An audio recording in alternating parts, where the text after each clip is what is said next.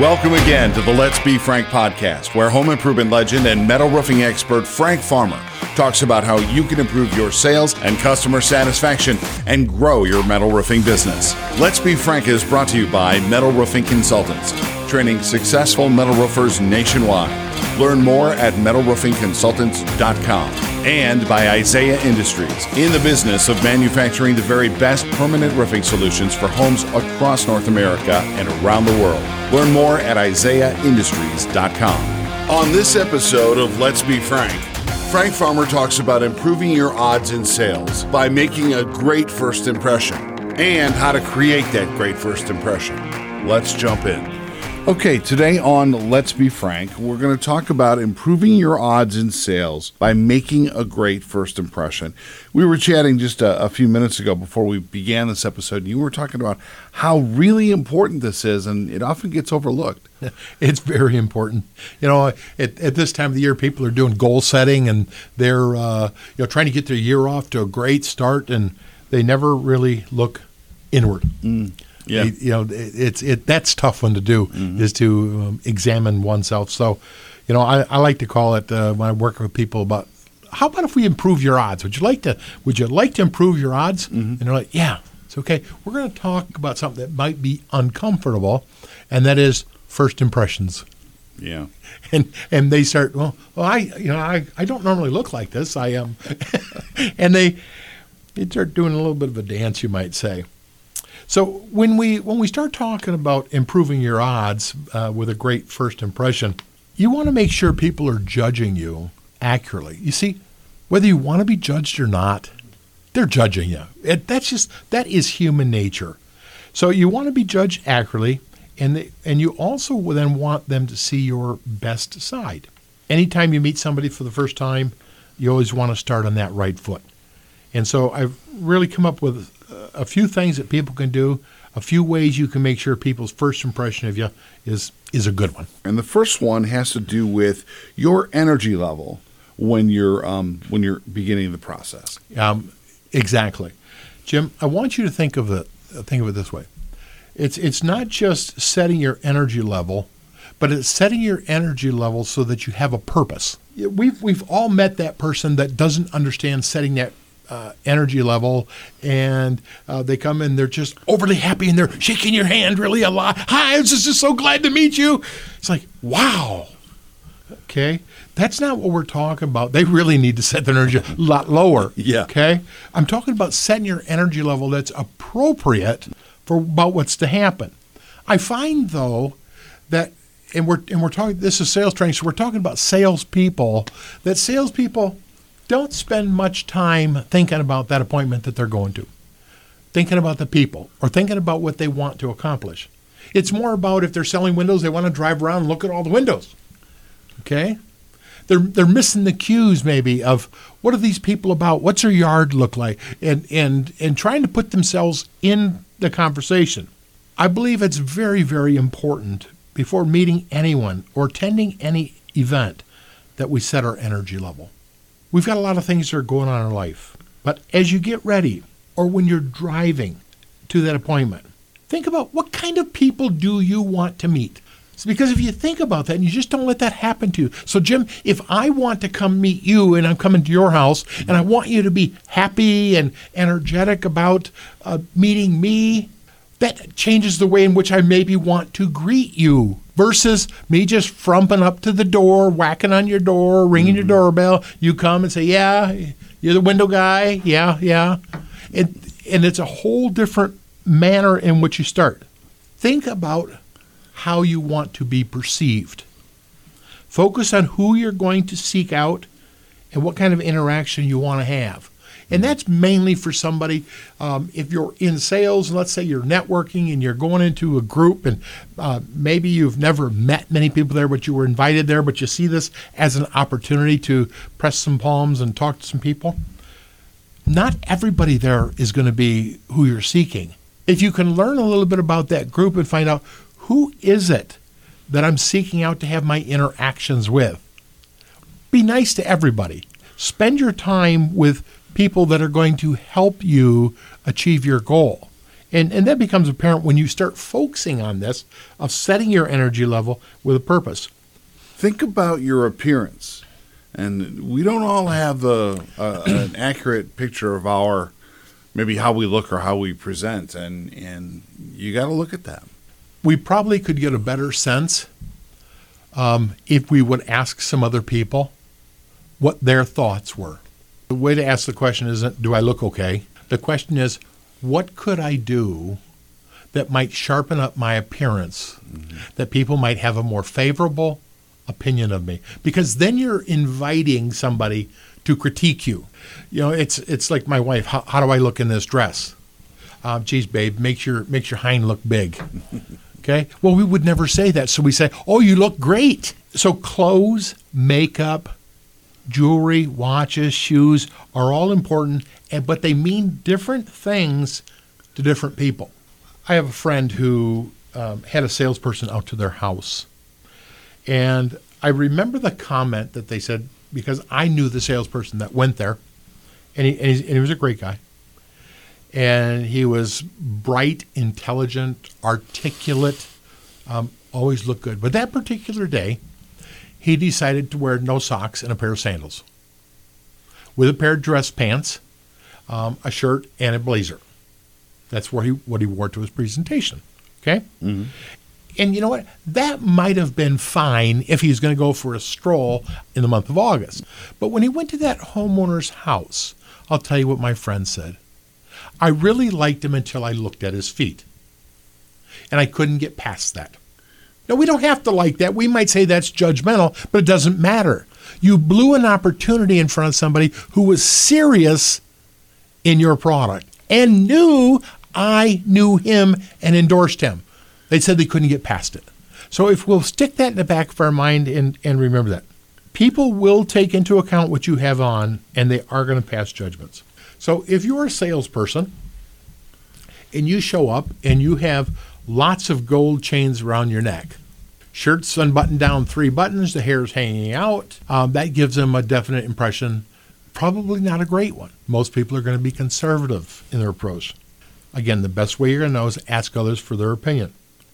For men, I will say this your watch says a lot about you. Doesn't matter to me. Mm-hmm it does matter to a homeowner. There is a big difference between having a a plastic watch that you're real proud of that's digital that you bought for $14 versus something that you might have had to spend $100 on that has a little bit more substance to it because for people that tells a lot about that person. Yeah. Okay? And the level of comfort that they have and the level of success that they think that you've achieved. For women, those accessories that people are looking at are purses, earrings, and hand jewelry.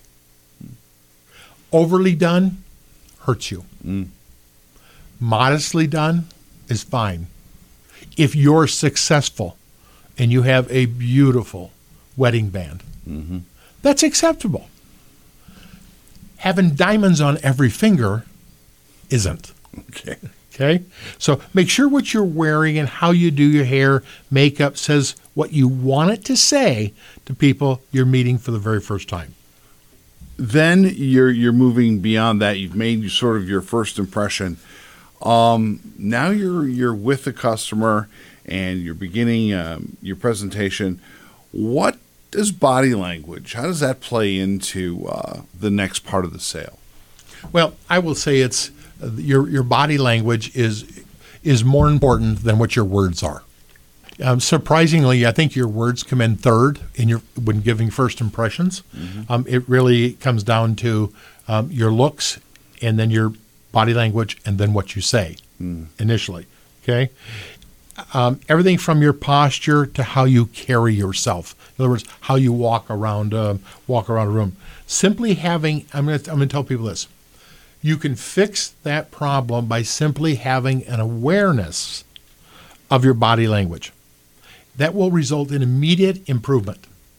If you're thinking, how am I standing? How am I walking? Just that awareness.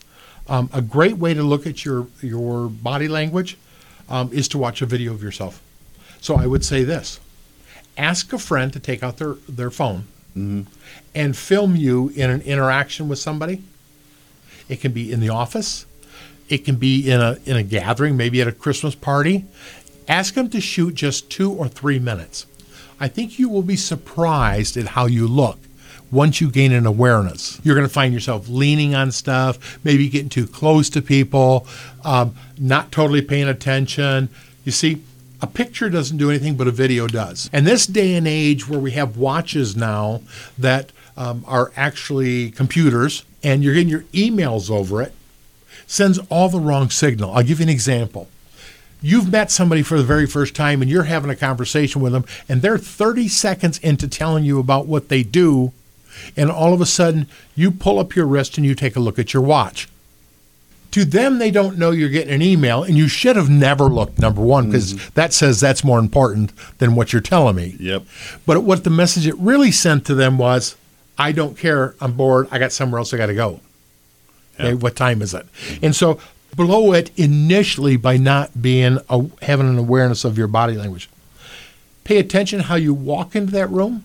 Pay attention how you mingle with a crowd, and when you move into a crowd, are you asserting yourself by talking right away, mm-hmm. or do you move into a crowd and listen as if you're paying attention to them, or do you have to be the showboat? Everybody else will pick it up, but you won't. But that's how you can check yourself. So, how you enter the room, maybe um, your mood, what you're thinking about, how you're carrying yourself, probably has an effect on all of that. A lot of things happen to us in the course of a day or week or year, or tragedy strikes. We get phone calls, we get a text, we find out, you know, I got a call a couple weeks ago said my, my cousin's in a coma from COVID.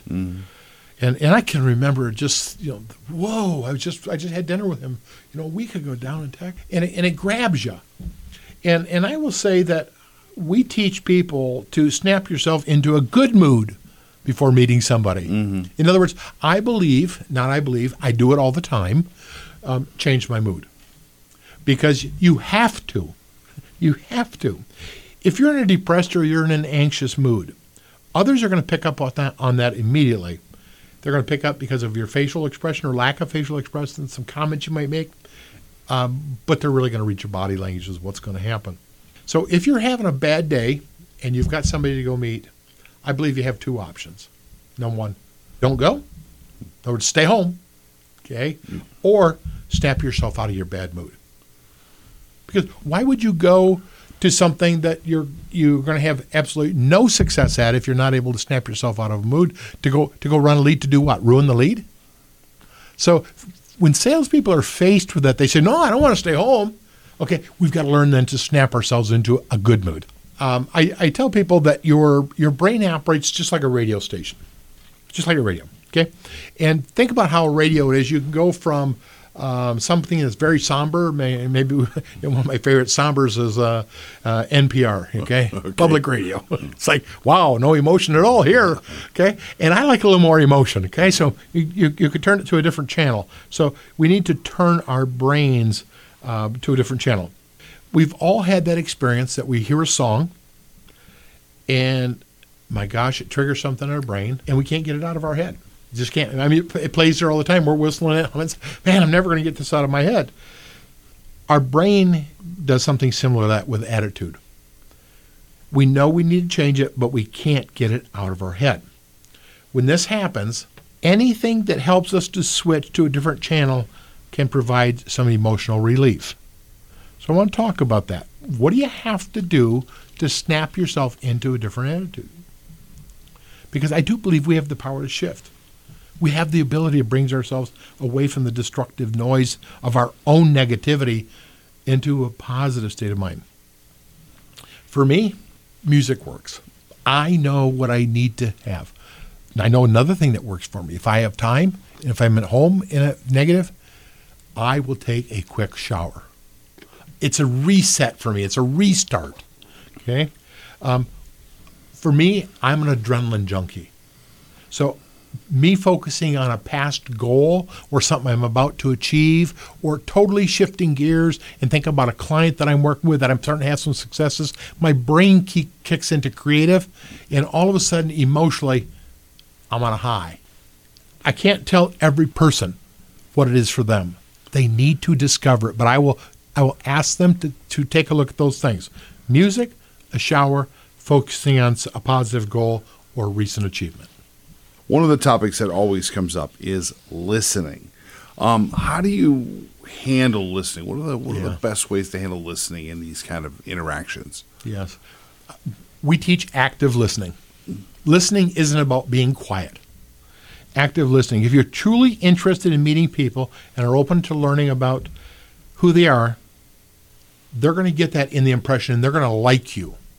Okay? Hear what I said. You're truly interested in listening, they're going to like you. When you're meeting people for the first time, approach others with a genuine interest in trying to discover who they are. It's contagious. You're going to have better conversations and a lasting connection. When you're interested, they become interested in you. So don't talk about yourself. Listen intently. Ask questions. Simply lean forward. Repeat something they just said. They may have just said to you, everything was going good until that deer ran out in the road. A deer ran out in the road? Mm-hmm. You see, they're not used to that type of feedback. Mm-hmm. And all of a sudden, you entered their conversation, and their brain says, He likes me. I'm going to give him more information. Then listen intently, lean in a little bit more. Re- refrain from talking about yourself. You don't say, You know, funny thing, same thing just happened to me, except my deer was bigger. No, it's not about you. Let that other person have that have that spotlight. Make eye contact with that person. Make sure they know you're absorbing what they're saying. Make sure that you're responding in a way that communicates that you're actually listening, that they're saying something worthwhile, and you have something worthwhile to say in return. There's a few phrases out there to demonstrate that you're listening actively. Those phrases are repeating what they're saying and maybe adding something like that. I heard exactly what you said. Could you explain that a little deeper? When you said this, what did you mean by that? When you ask for clarification, it says, I'm listening. Know, you're not going to care about every conversation, but it matters to the person who's speaking, right? Yes. If, you, if your goal is to meet somebody, get them to like you, it doesn't matter if you like what they're talking about. Mm-hmm. It's important to them. Mm-hmm. And when it's important to them, make it important to them, mm-hmm. and they will like you. When um, you're doing the MRC uh, online meetings, these are the kind of topics that often get covered in those meetings, right? As you, as you coach the sales guys along. Yes, Jim. We we do regular training with uh, uh, regular sales training each week for people who are in the in the home improvement business. Um, a lot of metal roof people come um, and listen, but the training is really apropos to everybody. Uh, probably about eighty percent of the sessions are. Twenty of them might be uh, right specific at at metal roofing. But sell, selling isn't about a product. Selling is about how we relate to to others, mm-hmm. and eighty percent of that is going to come through a personal communication that we're just talking about here. That's well beyond the words. Mm-hmm. That's really about body language. What's that other person saying? And um, through through the network of, of MRC mm-hmm. and being able to sign on to a 90 minute meeting each week, um, or having access to the library that has several hundred sessions in it now. Yeah. Um, a young salesperson or even a very mature salesperson uh, can rapidly increase their uh, sales ability Sure. and, and their performance And get a weekly And- refresher. and, and make a lot of money. That's what salespeople are in the business for. Sure. Okay. Improving your odds with a great first impression. Thank you, Frank. And we'll end this edition of Let's Be Frank right there. Thanks for listening. Let's Be Frank is sponsored by Isaiah Industries, in the business of manufacturing the very best permanent roofing solutions for homes across North America and around the world. Learn more at isaiahindustries.com. Let's Be Frank is a production of Metal Roofing Consultants, training successful metal roofers nationwide. Learn more at metalroofingconsultants.com.